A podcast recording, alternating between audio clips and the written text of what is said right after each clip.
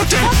What the? F- What the? Time now for the KCMQ Morning Shag WTF News. Americans may soon have to pay for their COVID vaccines, which we all now are free. But hey, come on, seriously, it's a very small price to pay for the honor of having that cool Bill Gates controlled microchip in your blood bloodstream. Don't do that. Don't. Come on. Uh, it now costs over $300,000 to raise a child through high school. Parents spend about half that on the essentials like food and housing, the other $150,000 on vodka. And finally, a conservative dating group is about about to launch. It's called The Right Stuff, and it's perfect for singles who really love Bush. Wait, hold on. No, you went there, you pervert. I didn't not say me. a word. You did that. That you was did all you. of that. God dang it.